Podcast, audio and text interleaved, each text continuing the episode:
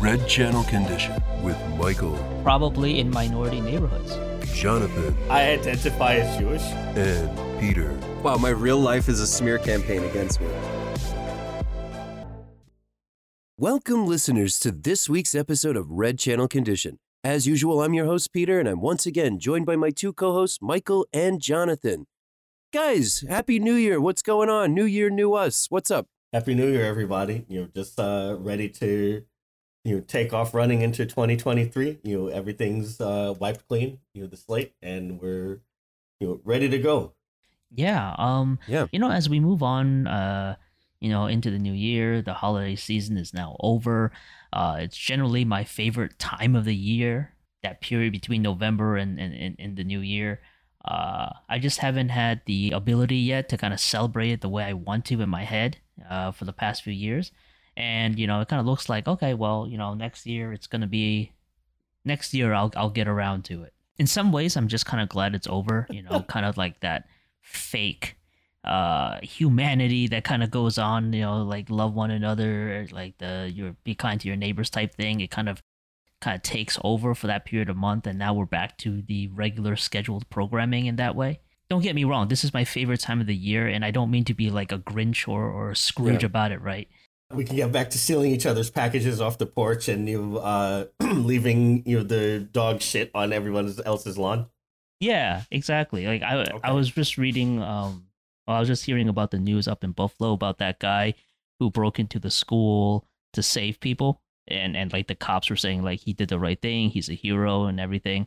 And then like there's a backstory where in the snowstorm he was turned away by 10 different other houses. I'm like, okay, see, that's the thing that I would like to talk about. It's not the fact that this guy saved lives or whatever, broke into a school and brought people in it, and left like a, hey, sorry, I broke into the school note. It's the fact that he was turned away by 10 different people in the middle of life and death circumstances. They're like, no, like this totally warm house is not for you right now. Please don't leave any menus. Like, we don't want menus. You see the sign, no soliciting.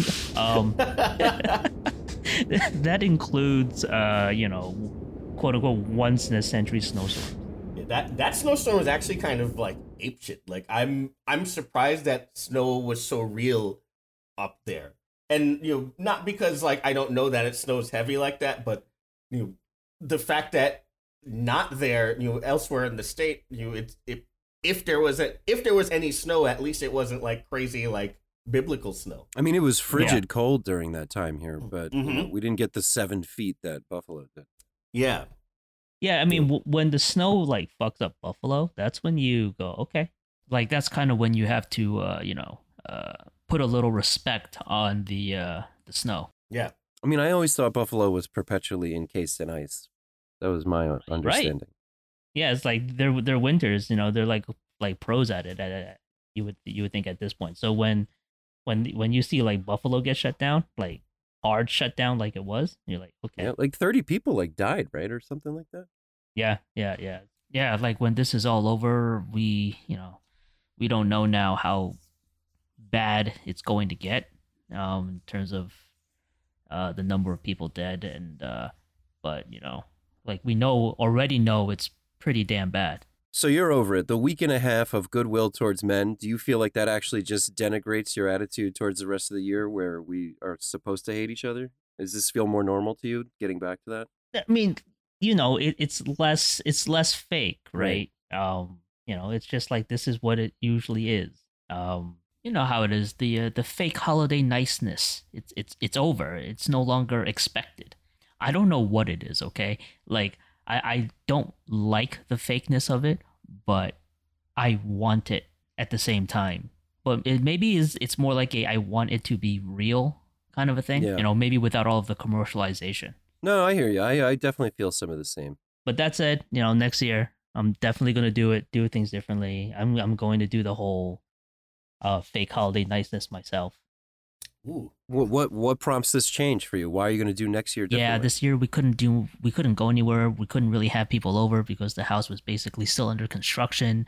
And we all know like Christmas doesn't just happen, right? It takes a lot of effort to bring Christmas cheer into a house, to bring that feeling. And this year we were just too busy, too swamped to really do it right. You know, I'm still forever grateful that, you know, the immediate family was still able to get together, and that's always great. But, you know, as much as I say I'm going to do all that Christmas cheer, right? At the end of the day, I know the truth. I'm going to be here with a half-eaten bag of Oreos and ice cream watching the Yule log on TV, and that's it. You know, that's going to be Christmas. All right, it's just going to be me and the WB Yule log. Wow. Or the Pix Yule log. I don't know, whoever, like whatever Channel 11 is these days.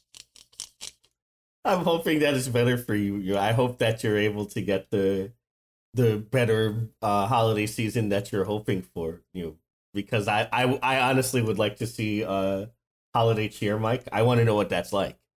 You know, personally. Yeah, I want to be one of those people that have like ugly Christmas sweaters, and you know, like shit like that, and paint their house red and green. I don't know. Like maybe it's just some kind of weird holiday spirit that's been imprinted on me, right? That's how the 80s and 90s were. I want to see you as one of those guys who like starts putting out his Christmas decorations in September. You know, and your house is like the pride and joy of the street. Oh God, going full Dyker Heights lights. Yeah, exactly. Right. Exactly. Full National Lampoon's Christmas Vacation. That's exactly what I want. I want the National Lampoon, you know, Christmas tree falling over. At the end of it, the meaning of Christmas is known to all. So yeah, maybe I'll do that next year. Well, it's definitely a project to stave off your boredom, which leads us to our first article that you linked, gentlemen. Mike, was this from you? Yeah, so my first article is boredom. We all have it. None of us really like it, but it's a natural thing and we should experience it. Why? Well, this article by Science Alert is basically talking about how boredom can be good for you. Because what is it? The mother of invention is need, right? But if you're constantly being entertained, at least by some base level, then you'll never reach the levels of boredom you need to innovate, to entertain yourself, or to maybe discover new things. They're pointing the finger at technology, perhaps our cell phone, TikTok, Instagram, Twitter, whatever it is. These kind of like low effort engagement tools prevent us from experiencing true life-changing, mind-altering levels of boredom. I've had this thought constantly where, you know, what do you do when you're bored? Oh, you just whip out your cell phone. Watch porn. Yep. All right, that's base level. Yep. There's one does. Yep. There's a level of boredom that if you are watching porn, you will never achieve. You will never like ascend to that next level of boredom. I've been in a vicious cycle of boredom for the last 3 years. You'll never hit rock bottom boredom, right? And that's what you need to discover fusion. So, like, how is that holding us back, you know, from our true potentials, right? Because they were talking about, like, during the pandemic, people were at home. What did they do? They baked bread. They learned how to build things out of wood, like all that. All these pandemic skills, right? Maybe someone learned how to play the guitar. You need that level of boredom to do those things. I thought that was interesting. I was wondering if you guys had that kind of experience. I 100% agree with this. You know, I definitely had, you know, that pandemic productivity. You know, I mean, this show itself is a testament to pandemic productivity, right? Like we got bored and we missed hanging out with each other, so we made a fucking program. Right. So we learned how to do audio editing and how to deal with social media and how to do all kinds of shit, right, to put this together. So, yeah, you know, I agree with that entirely. I mean, I think back to when we were kids, right? When you were a kid and you didn't have anything to do, right? You would just straight up invent a whole game, right? Mm-hmm. Like the floor is made of lava. Right. You know, so, you know, yeah, I think that boredom is a good thing. And it's necessary to occasionally have to cope with your own mind, right? Like you have to deal with there's no stimulation going on here, so that you got to go hunt for that stimulation yourself. Or make it, yeah, right, yeah, or create something, right? Because you know a lot of these devices, like your computers and social media and the internet and stuff like that, kind of circumvents the need to hunt for anything because it's just right there. At your fingertips all the time, literally, right? You have a smartphone, right? you don't even have to wait for validation of whatever you're looking for, or wait for to get anything to pass the time. It's just right there. I think, you know, anything that, you know, that boredom that helps you kind of hurry up and wait, so to speak, you know, that boredom that helps you slow down and then, you know, make you try to come up with something yourself is good.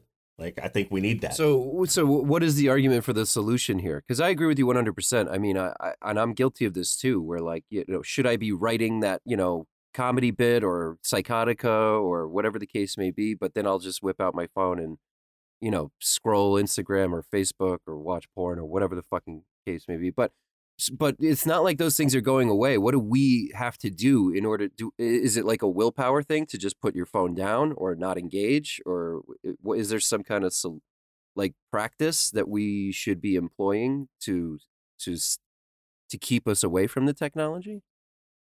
Yeah, like everything else in life, right? It's discipline. It's your own self-control and discipline. Jesus Christ, I'm fucked. That's it's the worst thing, you know. Like I'm one of those people. I mean, I've tried it with those web browsers that you're like, hey, between the hours of 9 and 5, you do the add-on so that you can't really browse away from your work or whatever. I do that, and then like maybe like 30 minutes into it, I'm like, fuck this, and then I just uninstall that add-on. Like. I'm exactly the same way. It just requires some kind of self-control and actualization. So what you're telling me is we need tools that we have not been designed to utilize in order to break free of the system. Yep. Okay. Gotcha. So it's an uphill battle for sure.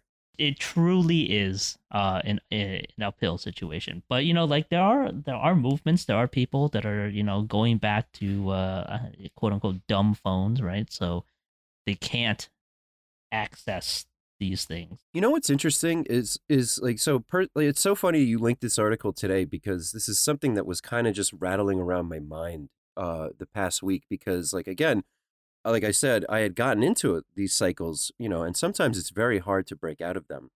And I find myself being like bored and unsatisfied, you know, even when I'm doing those things like scrolling and whatever. And I decided to myself that I was going to break the cycle this week, and I was just going to go for a walk. You know, the temperature had kind of warmed up from that fucking freezing nightmare that we had, and you guys mentioned just a few minutes ago. And like I took a walk in the nature preserve near where I live, and you know I ended up. It was so funny. Like I ended up helping this family get their car out of like an ice patch, and then I still went on my walk. And I felt like so much better after my walk. I felt like even though I didn't really do anything but take a walk, but I helped that family, and I got out in the fresh air, and I actually felt more productive, and I felt happier when I got home. You know? Wow. That's what people are talking about, you know, when you go out. You know, maybe you socialize with other people, but you're not socializing with them online with all of the inherent toxicities that are online interactions between people. And you're like, hey, you know, maybe other people aren't like the worst thing in the universe. Right. It's so strange how RL is actually a much more friendly place than the internet. Right, because in RL, you never know who's packing, so you're on, like, the best manners. Right, no internet balls. No internet balls in RL. I think there's something to be said for, like, the digital detox, right? I think, like, this article was talking about, you know, people who are trying to do digital detoxing are, you know, on the right path, right? So just, you know, like you said, just stepping away and just being outside. You know, just not, you know, engaging with your phone or doom scrolling or, you know, like getting mad on the internet or getting tilted in an online game or something like that and sending that fucking, you know, like fuck you message in PSN or on Xbox Live or something like that. Like I don't think we need a tool, you know, to be designed to like do that. You know, it is, you know, yeah, it is like willpower, but like it's like. It's so minimal, right? Like it's very easy. Like you just to walk outside, like go. Touch it is, grass. But at this point, I almost feel like you're fighting against your programming, because I feel like in today's, you know, society nowadays, the way that it's the technology is so integrated to almost everything that we do and everything we have to do. It's like you need a computer for work. You need your phone for work. You know, you need it to, you know, if you do run like a YouTube channel or something like that, you're constantly checking emails and this and that. So I almost feel like you are fighting this uphill battle against modern programming, societal programming. Yeah, that's there. You do need those things, but you don't need to reply to that comment you posted on your YouTube channel, where they call you an asshole. Like, you don't have to reply to that. You could ignore that. There's levels to it. You don't need to read that like the latest Trump tweet or something like that, or I guess the latest Trump truth. Because what did he say? Twitter. What did he say now? Yeah, like you. You don't have to engage in the damage report, right? You could just go pet your cat. Like, you could do that. It was almost refreshing, especially where I live, because there's not many people around. It's like there is actually just nature. And it's like, it's almost like stepping into a different planet from the like constant buzzing and people yelling at each other on, on the internet. And then you just go outside and you like hear a bird, chirping, or the trees rustling in the wind. And it's almost like you're on another planet, but this is Earth. It's weird. Yeah, honestly, like, even though I don't have that here, right? Like, just taking a walk and just going and, merging with the hustle and bustle of the city and becoming nothing, right? Like, having centering yourself and having what you're thinking about or what you're doing not matter for like 10 minutes, is pretty good, right? Like, I go take a walk outside, go pick up like cat litter or something like that, and I'm irrelevant to the rest of the world. I'm just another part of the miasma going around, and that makes me feel free. When you're out and about and you're doing this stuff, right, you're carrying your cell phones with you, right? Like Pete, when you went in on your nature walk, you had your cell phone with you. John, when you're picking up kitty litter and becoming one with Brooklyn, like you also have your cell phone with you. Yeah, it's in my pocket. I did not bring my phone on my walk. Wow. Yeah. Okay, so you were really doing it. I was like, no, I'm going to get away. Yeah, I was actually like, I'm going to get away. See, because I would have been like, there's no way that I would be on a nature walk, but also not scrolling. So you're hunting for deer, and then you're also being like, look, #deer. Yeah, right? Because, you have to. Like, even right now, as we record this podcast, I've got 3 different screens going on, all feeding sound into my brain. You have my undivided attention, you piece of shit. But that's intentionality, right? Like, you want to do this. You're not like it didn't just happen to be that way, right? Like, you meant to sit in front of the computer. I don't. You're making the show. I understand. No, but I don't. It is, this stuff is not on, like, if I'm not using 100% of my available, I suppose, bandwidth, then that 5 or 10% of unused bandwidth gets to me. Like it slowly eats away, like, and I'll get like these intrusive thoughts coming in. It's like what you said earlier about just being comfortable with yourself in the silence, or, just being with yourself.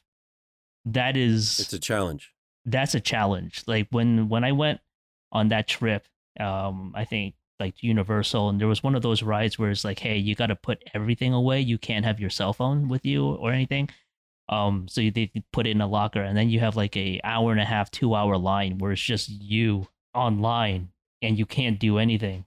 Like, oh my God, am I going to survive this boredom? It's too powerful.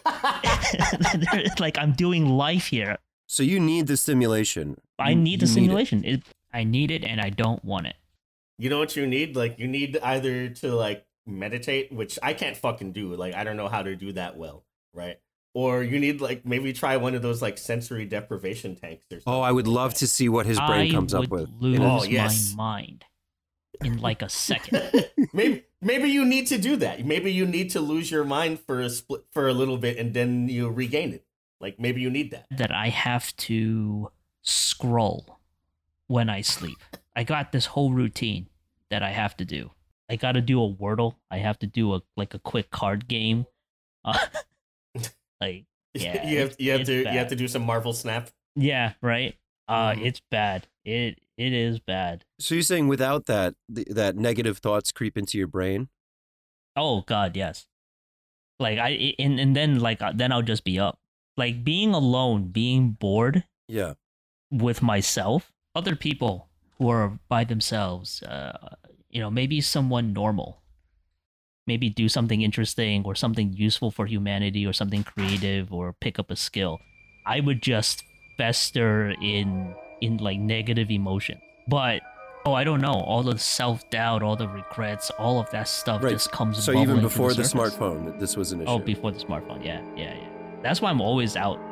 That's why I always have to be doing something. Or my wife, who comes from a house that is always silent. There's no background noise. And then, living with me is like, why the hell is there so much noise all the time? I'm one of those people that have to turn a fan on at night because I need that sound of. Oh, you're a white noise guy? Yeah, I enjoy that. Yeah, I leave the TV on sometimes for white noise and stuff. But then I've rediscovered like the joy of silence too. Like there's sometimes it used to like very, very much put me at ease to like go to bed with like, a TV show running or something like that, just so I had some noise to whatever.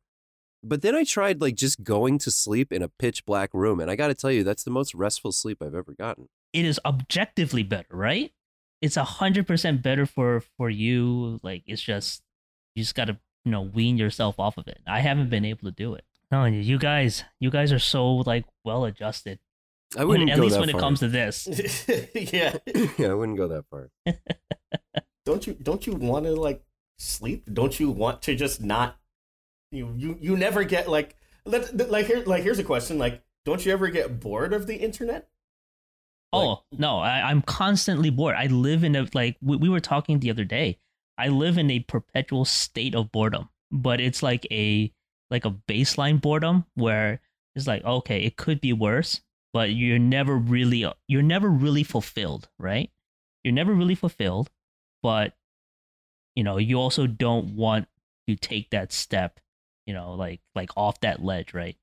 It's like, and hit rock bottom boredom. And this is what the article's kind of talking about. It's like we are bored scrolling on our phones, but we haven't hit that like that true rune of boredom, where it actually forces you to like, okay, now the only input that I'm going to get is from myself, so I must create my own world. We're not getting to that level of boredom because we still have the phone. We're bored, looking at the stupid shit online, but we're not so bored that we're going to put it down.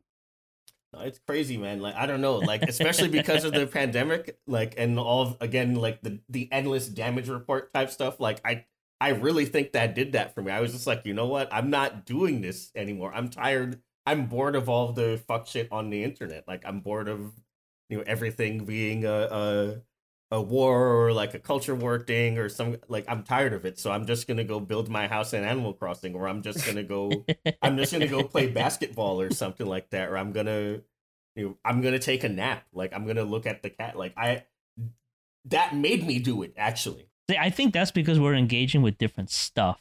You might be like following the news and stuff like that, and the news would very quickly just kind of like go, "Wow, this planet is like why?" Yeah, Maybe that's true. Honestly, like that could be a thing, right? So if you've made a choice to not engage with something, and as a result, there's not enough toxicity to make you avoid this other problem. Right. Of you. Right. He'll watch panda videos and stuff, I do watch dog videos. I do watch panda videos. I don't need more toxicity. And I know that. Right. So I do try and avoid some of it. But, I do feel like I'm a toxic enough individual where I would just add to it. And so I know that about myself. It's like the alcoholic that says, OK, I'm not going to drink. Right. Not because I don't want to, but because if I do, I'm gonna go off, and I can't, and I don't want that to happen. Well, I feel like the clear solution is that it's time to get back into pickup basketball. That will separate you from your phone for like a period of time, and you can't scroll if you're getting dunked on. Do you have any hobbies that you miss, Mike? Things that you used to do that you no longer do now that you scroll the internet all the fucking time? Not really. my hobbies weren't like incompatible with what I was doing. One of the hobbies were that I always had were cars, but that wasn't like a scrolling issue. That was a finance issue. I can't be dropping a couple of grand a month on tires. You know, I always like woodworking and building shit. That's always fun. But how many tables can a man have? Those are the hurdles. Yeah, I wouldn't say that doom scrolling is preventing me from doing actual real things. Like I'm a high functional internet addict, right? Like it's not preventing me from living my life and doing things. But it is preventing me from doing something productive, perhaps in a off period, which is, you know, the issue. And that said, no, I think John's absolutely right. If I did do a game of pickup basketball, it would be great because it kind of forces you to be social in that way. Yeah, going outside, meeting people, talking to actually real people is always a good thing. But I would have to give it to you on a scheduled time that was met every time for you to actually engage with it, though, right? You wouldn't be willing to do it like once every 3 weeks or something like that, right? That's also the problem, right? Mm. Yeah, we were just talking about my kind of addictive personality, right? Whatever I do, like I can't just like half-ass do. Mm. Like if I'm gonna go to a AAA meeting, right, or something, it would have to occur with like enough frequency that it is worth my time to do. That's Jesus. Like even rehab is required to be scheduled because otherwise I won't rehab. I refuse. That's time. We're all a little fucked up. Some of us a little more than others. I like that. Well, I guess that's just a sign of the times, my friend. I mean, after all, you are a millennial addicted to technology.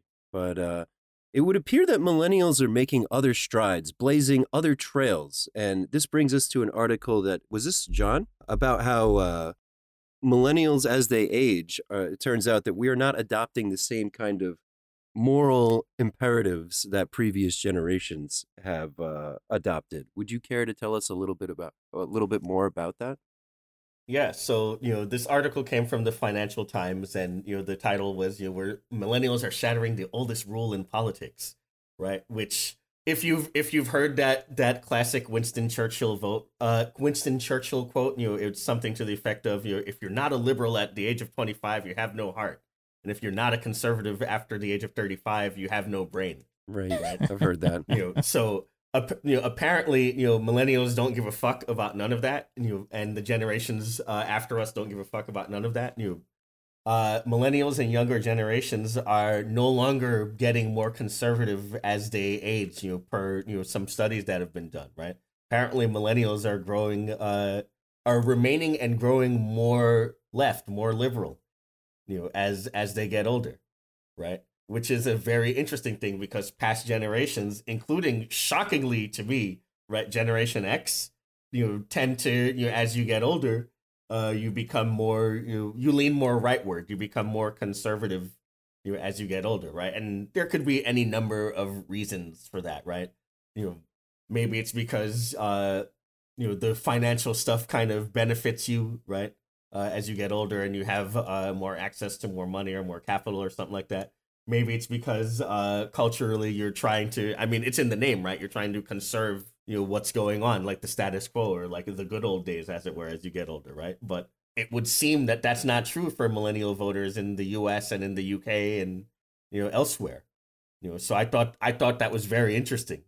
Yeah, that is interesting. And to me, I mean, I couldn't put my finger on precisely why that is, but I want to bring up just a couple of points and see if you guys agree. And I think maybe one of the factors for why this might be, I think there's two major ones, but I think maybe one of them is the fact that we don't have as much as we've aged. We haven't gotten as much money, so what are we conserving? A, you know, and B, you know, like back maybe in like 70s, 80s, 90s, if you were turning like, you know, 30 plus, 35, 40, like this is when you know, you buy a house and you settle down and you maybe don't have the kind of social infrastructure that you did in your 20s where you're constantly hanging out and meeting people. But I feel like with younger people, especially as the internet became more prominent, you know, we've had so much exposure to so many different types of people.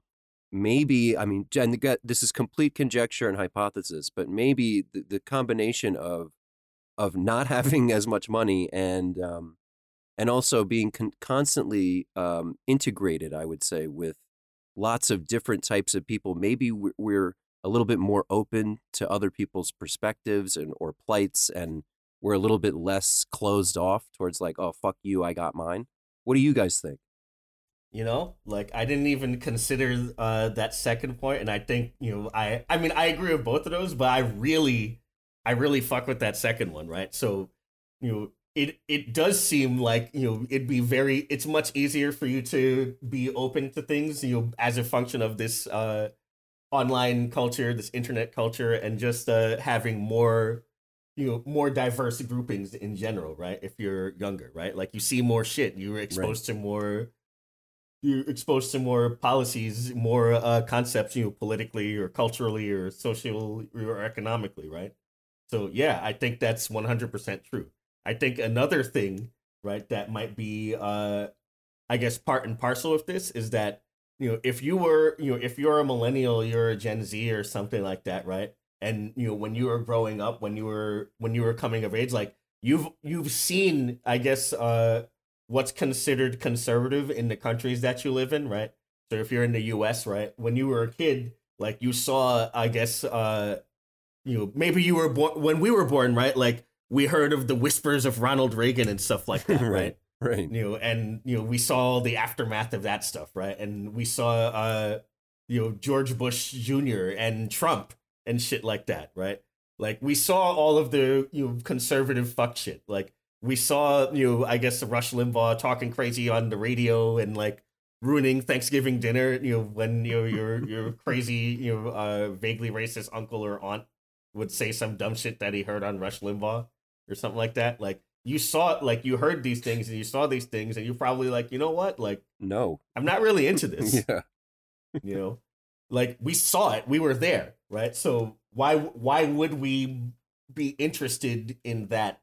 Because we came of age when these things were probably the most crazy, right? Maybe back in like the 60s or the 70s or something like that, or even the 80s, maybe, I guess, right-wing or conservative politicians were less crazy. But since then, it's just been, you know, Jewish space lasers and, you know, George Santos and shit. Right, like, it's eating never, babies it's, and pizza. Yeah. Game. Yeah, like, it's never not been that. It's never not been, you know, a shit show. Right. Right. So why the fuck would anybody who wasn't, you know, like, old basically be interested in any of that? Why would you lean more towards that? So do you think this is a good indicator for the future, maybe? I mean, maybe we'll have, like, more of a heart, you know, in our old age than some of our predecessors. Maybe this will get us to the Star Trek future we so want.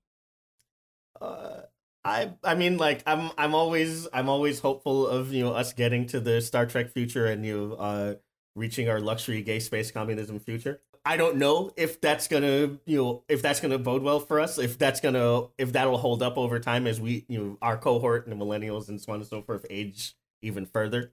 You know, it could all change rapidly, right? Like, maybe we finally get some money and then we're like, oh, no, fuck you got mine, right? Like, maybe that happens, right? You know, who knows, right? And maybe what's considered, I guess, progressive or left wing now for us is considered like crazy arts conservative shit in like 10 years from now, right? I don't know where it's gonna be for us, you know. But I'm hopeful that, you know, if, you know, trends hold, you know, maybe we'll be getting closer to that Star Trek future. It seems to me that as the generations progress, you know, speaking on generational timelines, right? We are trending towards being less conservative. Compare the Pilgrims, right? Like till to today, where they essentially left because it wasn't restrictive enough, right? To like we're gonna do our own thing and we're gonna make it even more God-fearing. The church in general has been, you know, we've been moving towards a less religion-centric culture. So I think, like, generationally speaking, we're following that natural progression on an individual lifetime. That is actually very interesting to know about. And the fact that there's some more exposure now to different societal viewpoints is something I didn't think about as a cause. Because the first thing that came to my mind was, of course, it comes down to resource management. We have less in general than our parents did. So, and that obviously would change our perspective. When we talk about tax rates and public programs and GASP, redistributing wealth, you know, at the end of the day, you're trying to give people who don't have as much money a little bit more resources, meaning a little bit more money. Our generation stands to benefit more from those policies, so why would we be against them? Yeah, that's a good point. Yeah. Like the idea of progressive, like environmentalism, you know, like people who have houses, right?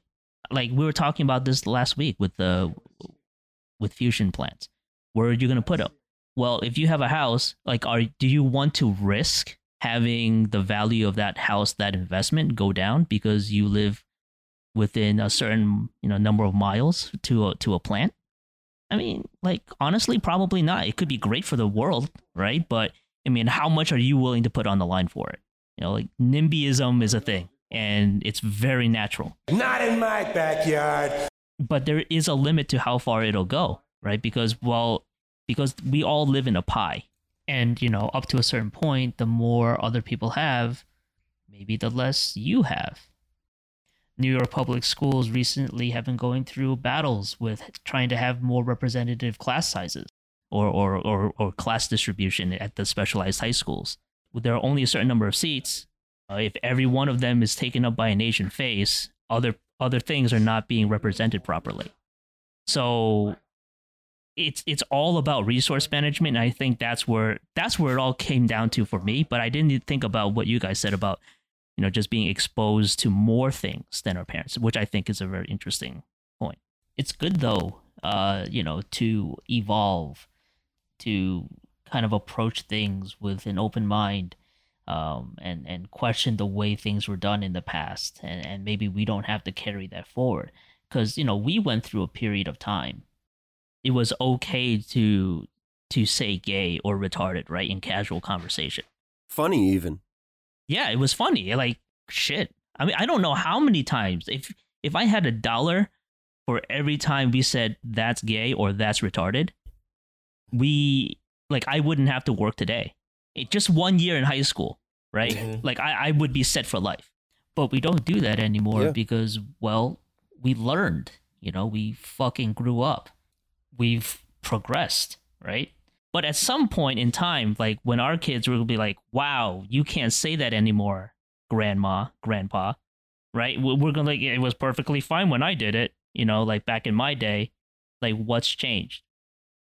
And at some point, there's going to be some kind of pushback. I don't know what that is, because everything right now does feel like, okay, yeah, you know, you want to be called this, then you're that. Like, what's the problem? But, you know, I was talking about this like on our earlier podcast. At what point do we become the grandpa or the grandma? That's already happening. Yeah, it's happening like, already. Yeah, that's already happening. Like, we can't. We don't set culture. We're not setting culture, right? Like we're consuming it, right? We had our, you know, 10 to 20 years where we were setting culture, and now, you know, we're doing much more consuming of culture than we are doing of setting it, right? So the places where, you know, kids are talking about shit and, you know, establishing whatever culture is or is going to be, like they're, you know, those shits are underground. Like we don't see them, right? They're not even happening on things that we consider underground, right? Like maybe, you know, we're talking about like Discord or Snapchat or, you know, like TikTok or whatever. Like these discussions are happening underground even of that, right? So we don't even know.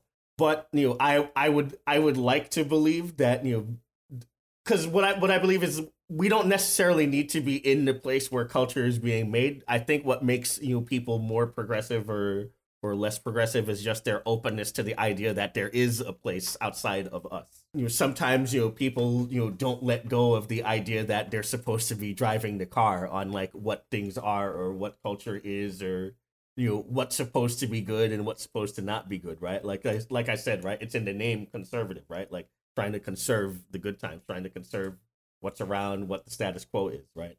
I think that there's a shot for us and, you know, for generations after us and stuff like that. And even, you know, people who are in the generations before us who are, you know, are more open to other things, right? There's a shot for us to not be, you know, completely out of touch and stuff like that, as long as we're willing to accept that there's stuff outside of us, there's stuff that we don't know, and there's stuff that we can learn and should learn.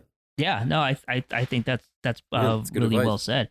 It's important to keep in mind that the same generation that we call out of touch was the generation that marched for civil rights, right? It's, you know, like they're like we're where we are also because of what they did. And so, yeah, you know, I just think it's important to kind of keep that frame of mind, frame of reference. But wait, hold up. But on that note, though, can I pillory Gen X though? Can I take pot shots at Gen X real quick? Of course, no, please. Like, encourage. How the fuck y'all created like, you know, Rage Against the Machine and like, you know, like spitting on the man, and then like apparently based on this study, like you have you've become like super the man. Like what the actual fuck? Like literally, what the actual fuck? Like, come on, guys. Like get with the program. I mean, it's like it's the same thing when a wartime president plays Fortunate Son, right? Like, like my dude, you're not understanding the music here. It's like, did you hear the lyrics? How you interpret it? Some people are just broken. I'll never get over Paul Ryan liking Rage Against the Machine. Yeah, like come on, like you that's not for you, brother. You can't do that. Yeah, guys, maybe the age of the toxic personality is going away. It certainly seems to be the case. Did you guys hear about this Andrew Tate guy? I'd never heard of this guy until this week. Same here. I've never heard of him. I've never seen his stuff. All right, I got to tell you guys about this because this I don't know how much discussion we can have, but I found this really, really funny. And I found this article from NPR actually about this guy Andrew Tate, who is apparently a British-born kickboxer, but and he's won like several world records or world championships for kickboxing, but that's not why he made headlines this week. He apparently is also like a social media, you know, like hyper misogynist guy who had put out, you know, all these various TikToks and YouTubes of him like, you know, denigrating women. I think there was a video of him like beating some woman with a belt, and you know, he's constantly, you know, prattling off rhetoric where like, you know, women are property of men and they don't, you know, they shouldn't go to school and like really psychotic or sick shit you'd expect from like the Taliban or something. But strong. But it was in the news this week because I guess he had gotten into it with Greta Thunberg over Twitter, and he had been, I guess, under investigation for sex trafficking. He had moved to Romania after he left. After he left England, and apparently he was, in addition to broadcasting his, you know, misogynistic views, he had also had like a, I guess like an online course that he called Hustler University, where he was basically pyramid scheming, like Ponzi scheming people into like buying his courses, you know, so they could learn how to be excellent misogynists. But what got him in trouble was he had been going back and forth with Greta Thunberg on Twitter.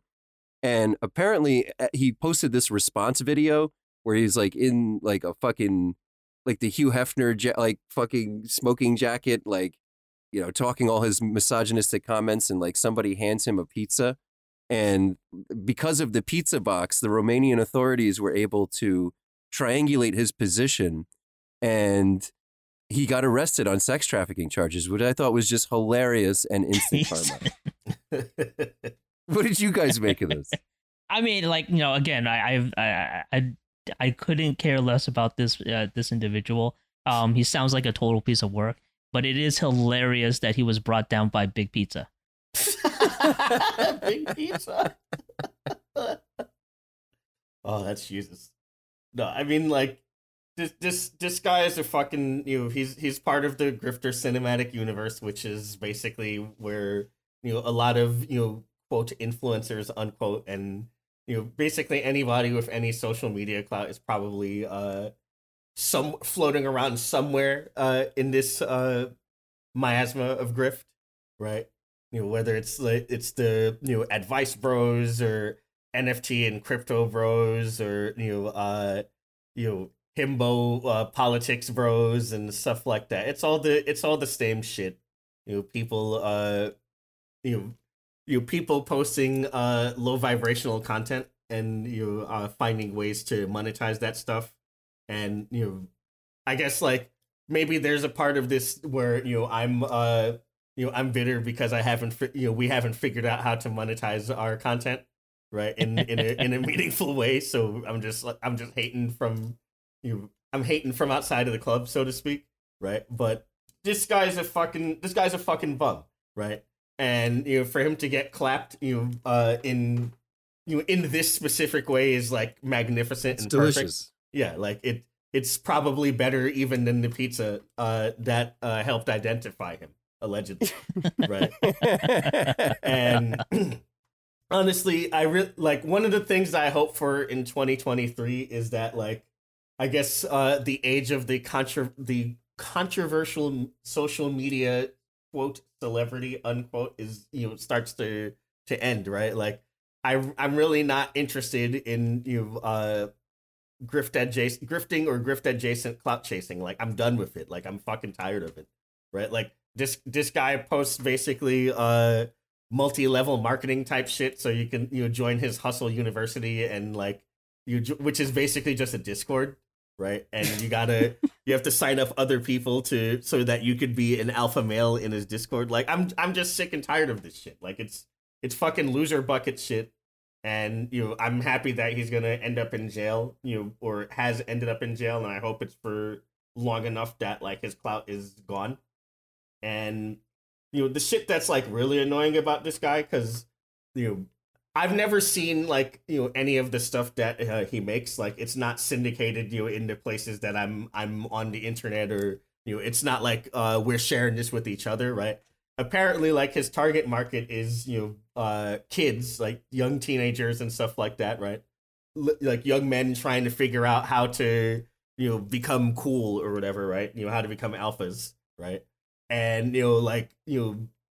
Lost boys, right? Like old dudes or whatever, like 30s, 40s, 50s, like he-man, woman-hating ass dudes or whatever that think that they should be getting mad women and stuff like that, or should be more successful and somehow aren't. So and it's because of women or something like that, right? That they're not. I hate women. Why won't they fuck me? Right, like that kind of shit. Like so that's their that's his target market, right? That's his demo, right?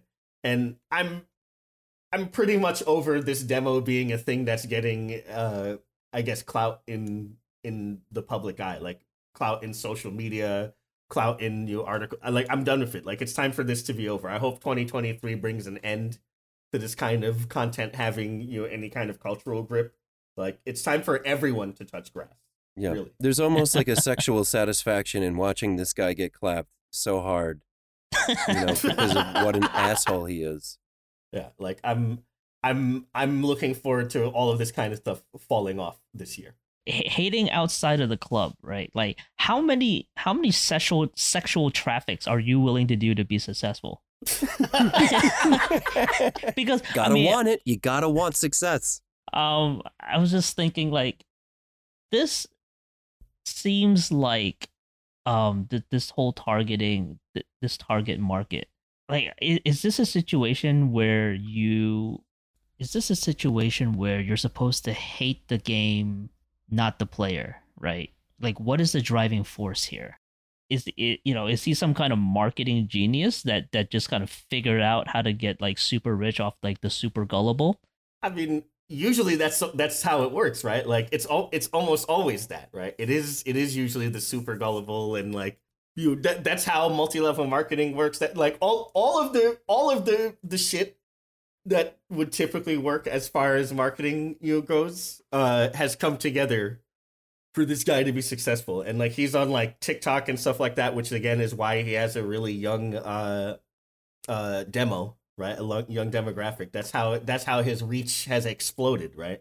And of course, you know, it's all of the usual suspects that are platforming him, right? Like you'll hear him, you know, Andrew Tate gets referenced on like Fox News by Tucker Carlson or by Joe Rogan or by Alex Jones, like all of the usual guys that, you know, I guess have been otherwise deplatformed or pushed into the side, right?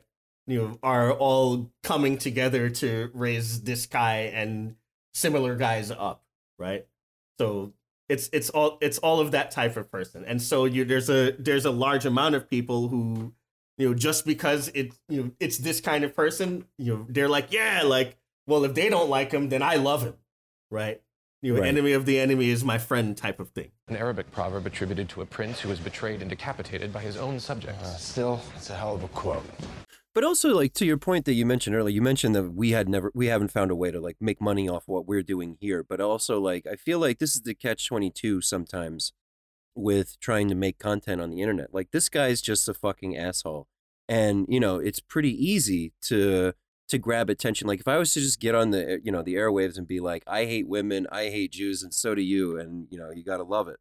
You know, it's a very simple, very, you know, compact message that, you know, sadly resonates with a wide group of people. It's much harder, at least in my opinion and my experience, to grab people's attention with, you know, kind of thought-provoking or, you know, more deeper levels of conversation. It's like, yeah, oh, I got to think about this. Oh, okay, I don't want to do that.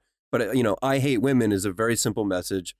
And if you are some incel guy, you know, or some, you know, young, what if you're a douchebag or you're an old incel, you know, that message is going to resonate with you. And like, it's a simple message. You can kind of latch onto it easily, and it spreads like a virus. And that's what's frustrating to me, is I feel like the message of hate is just so easy to grab attention, whereas, you know, the message of thoughtfulness or like trying to understand somebody else's perspective, it just gets lost in the wind, because I feel like people are too, it's too much work for people. Yep, 100%. I mean, it is very difficult to look at yourself, take responsibility for your situation, and, you know, make change. Those are generally pretty difficult things to do on that scale. It's much easier to go, you know, like, I can't do this because of X, Y, and Z, and those things are all, you know, beyond my control. And that applies to everything. It's like, you know, to your earlier point of, you know, why won't women fuck me, right? Like, it's much easier, you know, to blame perhaps like materialism, or, you know, like oh, slutty behavior, and I'm not like those other guys, kind of like the quote unquote nice guy attitude, you know, rather than look at yourself and be like, dude, you're not worth fucking. Yeah, and if you have to ask why won't they fuck you, you'll never know. that's pretty succinct. You know, it's kind of like when you mentioned the TikTok thing, I kind of, because now I don't know much about TikTok, right? Like, I'm not on it. I don't think any of us are really on it. Not really, yeah. But I started thinking, like, you know, if I'm going down this road with kids and shit, like, this is the kind of thing, and we talked about it on the pre-show, that this is the kind of thing that I have to watch out for. And that kind of blows my mind, right? Because I've always been on the other side of it. And that thing used to be, you know, obviously in our generation, it was pornography, right? Mm-hmm. That was the boogeyman on the internet, and, you know, sexual predators and all that stuff, which I guess it still is. But now we have this added layer of things that, as well, in my opinion, a good parent, you'd have to watch out for. Like, I'd be okay, right? If my kid was like, oh, I'm going to watch Houston do a 999 person gangbang line. No, like, okay, you know, like that's, you know, you can explain that away. This is performative, right? Like, it's not a real life situation. You're not really going to get sucked into it. And you can talk about the accuracies of how pornography is portrayed. There's a discussion to be had, like how this is different than life and all that stuff. But how would you have a discussion about, say, this Tate guy and his message, because if his message really is, you know, like this incel stuff or like, you know, like women are this and you're not where you are in life because of that, it's a much more difficult conversation to have. It's like, you suck because you suck and you just have to fix yourself. I mean, yeah, I mean, the good thing is, right, like just like we were saying, right, you know, there's a shot for you to be that good parent and stuff like that, because at least you're open to the idea that, you know, like, I don't know what's going on everywhere online or whatever, but I know that there are things going on everywhere online. So I have to watch out for that, right? You're at least smarter than the average bear, you know, dating myself with this reference, right? Because, you know, at least you understand that, right? That you gotta, you know, if you're gonna have kids, like, you gotta pay attention to shit like that, and you're going to need to explain contextually to your son or your daughter or whatever, like, hey, like, this dude's a fuckboy. Like, you, like, what he's talking about is bullshit.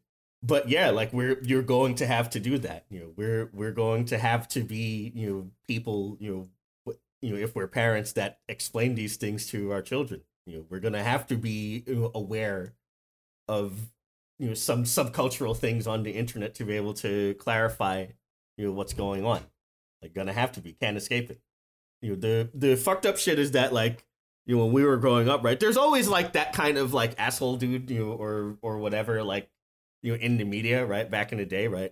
You know, there's always, you know, there was like Andrew Dice Clay in the 80s, or Howard Stern in the 90s, or, you know, Opie and Anthony, or, you know, always been like shock jocks like Joe Rogan, or, you know, Alex Jones, and so on and so forth. There's always those people, you know, towing the line or jumping over the line or whatever, you know, in media, right? But I guess older media had people that served kind of as gatekeepers, right? Like, you couldn't just cross the line casually, or you'd end up getting Alex Jones then sued into oblivion, right? Right? Like, you couldn't just be out there and be like, you know, I hate women, and, you know, it was the Jews, right, or something like that. Like, you couldn't do that. It was the style at the time. Right. You know what I'm saying? Like, you had to, like, you can't even dog whistle, you know, some of these things. Like, you had to kind of pump the brakes. Like, Howard Stern would have been vaporized if he went too hard in the paint, right? Like, he couldn't just beat Robin Quivers on camera, and, you know, expect to still have a radio show, right? Expect to still be the king of all media. I'm less concerned with the content and more concerned with the entities that serve to be gatekeepers, right? I hope that, you know, I guess 2023 and the future, as we learn more about social media and stuff like that, I hope that people who run these platforms will be more interested in serving a little more as gatekeepers, right? And it's up to both the platform and us as consumers and users of the platform to practice a little digital hygiene. Like, maybe we see fuckboy shit on the internet, and maybe we shouldn't be, you know, upvoting it and, like, spamming it with likes, and, you know, resyndicating it so that we can get clout, so that we can make money, right? You know, maybe we don't need to have the Andrew Tate, you know, reaction channel so that we can get YouTube views, right? Because we're only helping fuckboy shit out, right? By doing. But it's hard, because I feel like it's almost human nature to a degree where it's like, you know, the same concept of, like, it's hard to not look at the train wreck, you know, or the car crash, you know, where this, you know, people saying these outrageous things, like, you can't help but be like, my God, you know, and at least take a look, you know, it's hard. It's harder to grab somebody's attention with a message of, like, hey, maybe we should, like, all get along and love each other. I mean, the people that did, you know, got shot in the fucking head, like, you know, Martin Luther King, JFK, whatever. But at least they actually had a following. I just think in the modern age, where things are compressed down to a soundbite, and it's so hard to grab people's attention, it's just very hard to do it. I'm not saying impossible, but very hard to do it without being negative. That's what people automatically turn their head towards. They're like, oh, look at this asshole, he's like beating some woman with a belt and saying that, you know, they're, you know, men are Jesus or something. Like, you know, it's interesting to our brains. It is hard, but we gotta try. We gotta break the cycle. No, I agree with you. It's just hard. I hope we'll try. I hope the platform owners will try. Like, I hope YouTube and TikTok and Twitter and Facebook, you know, like all the normie platforms, and even like the less normie platforms. Like, I know that, you know, those crazy free speech platforms, you know, which are basically just asshole platforms like Rumble or D Live or whatever. Like, I hope they'll even have some interest in digital hygiene. But I know they won't, but I hope we'll try. Goddamn! For a second, I thought you were just making up words. Like, Jesus. I wouldn't. I have no idea what any of those platforms. Like, I'm so. You have to know your enemy, right? You have to know you have to know the whole thing, right? Again, I know where stuff is, right? And now you do too. I was so happy in my isolated shell. All right, guys, it looks like we're going to leave it there, but you know the deal. We want to really thank all of our listeners for tuning in. Check out our YouTube channel. Send us an email, redchannelcondition@gmail.com. And as always, thanks for listening. 2023, baby. Oh, yeah. I think we had a good message for the new year.